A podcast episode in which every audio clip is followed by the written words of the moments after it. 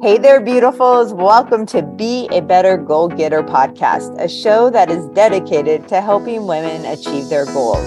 Join us daily for some quick and helpful tools, tips, and techniques to enhance personal growth.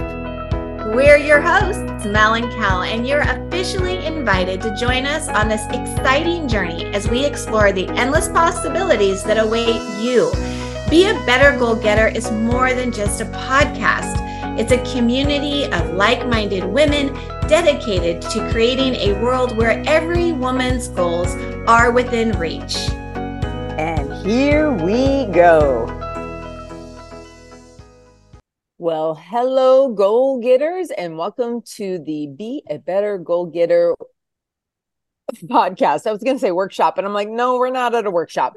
we are glad you are here on our Monday motivational quote. And we are starting this week off with a quote that makes me laugh. And I don't know if you can hear the dog in the background that I'm fostering. No, I don't. I just want you to know I don't. I don't do dogs that bark and it's driving me bonkers. So I apologize. But to say stop doesn't even work. So I'm just apologizing in advance. Let me Can just... you can you promise us today that tomorrow in Tuesday talk you'll tell us a little bit about Trotter? Trotter the little shit. Yes, I will. All right, okay, let's okay. go to our motivational quote. The quote of the week is there is only one way to avoid criticism. Do nothing. Say nothing and be nothing, which is so freaking hilarious to me because that's that's part of life. We're going to get criticism no matter what we do. As long as you just maybe die, you won't get criticized, but other than that, it's part of life. You're going to have to deal with criticism and it's how you deal with it. So Aristotle like I don't even know how old uh, like that's like crazy, we're talking, crazy old. We're talking BC. we're talking okay. like a long way time old. ago, back with like Plato. In fact, I think wasn't I, I mean, love playing with Plato. I love you so much.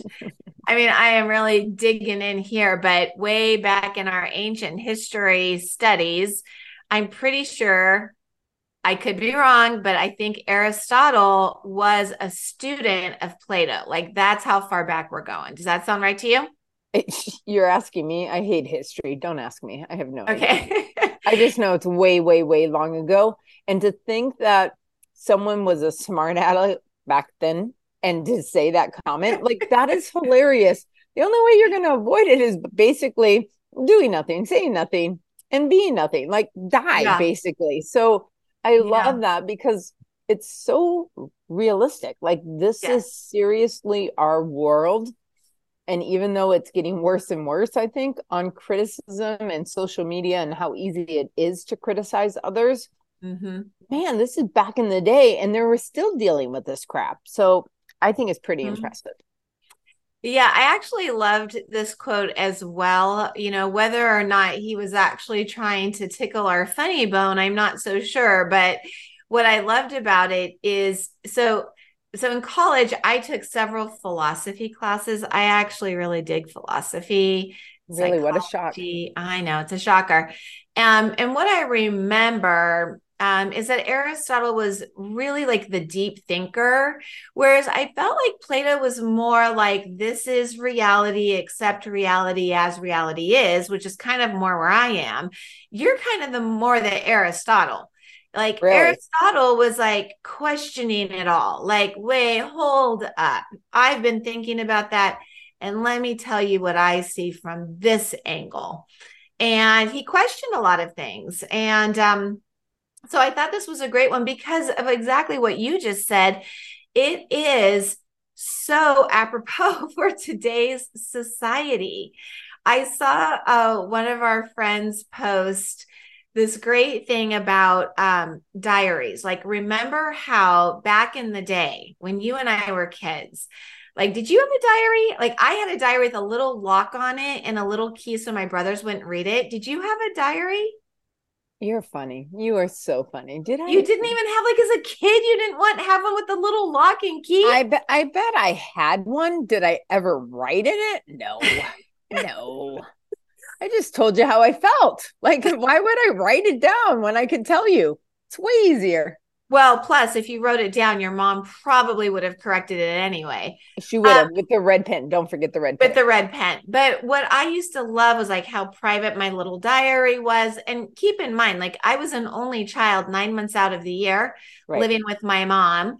So, like, it wasn't like anybody was even trying to read my diary. But then in the summer, I'd go stay with my dad, and he was remarried. I had two uh, half brothers. So I would like lock up my diary and like put it away because I didn't want anybody to read it. And because so, those younger brothers really could care less what you were writing. They never cared. You know. yeah, they never cared.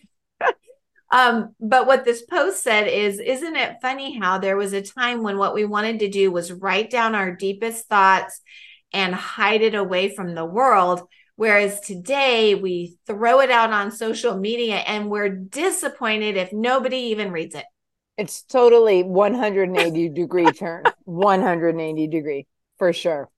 It really is. It really is. And I do know there are people out there that are listening right now that have some big, lofty goals, and you're hesitating. You're hesitating because people may criticize you. Some of you are like, well, I've kind of been thinking that I might want to homeschool, but I'm afraid people are going to criticize me for that. Or the opposite, I've been homeschooling, but now I want to put my child back into our neighborhood brick and mortar, but I'm afraid people are going to criticize me. Maybe some people want to start a business, but they're afraid people are going to criticize them or judge them. And so, Kelly and I just want to say today heads up, you're going to get judged. Womp womp. it's what we do. People, yeah, people judge you. People judge you, they judge me. It's actually normal. It's our brain evaluating and assessing is this safe, is this smart? And people have their own judgment. So go ahead, do nothing, say nothing, and be nothing if you don't want those criticisms. Or take on the approach that Kelly and I live by. Go ahead and get out there. Do the thing that you feel in your heart you've been called to do. And don't worry about the criticism because that is just a thought. That is not your thought. It's someone else's. You have no control of it. Yes. Let it go. Let them think what they want to think. It's theirs. Let it go. I, I just feel like for us, this was hilarious. I don't know why I think it's hilarious, but it's just how it full circle in life. This is where we're at still. People are going to judge you. Let them. Who cares? It's their thoughts. Until we see you tomorrow on Tuesday Talk, we hope you have a beautiful day. See you soon. Thank you for tuning in to the Be a Better Goal Getter podcast. Hey, we don't want you to miss an episode, so subscribe now and let's embark on the path to greatness together. Remember, your dreams are valid and you have the power to make them a reality. Are you ready to be a goal getter?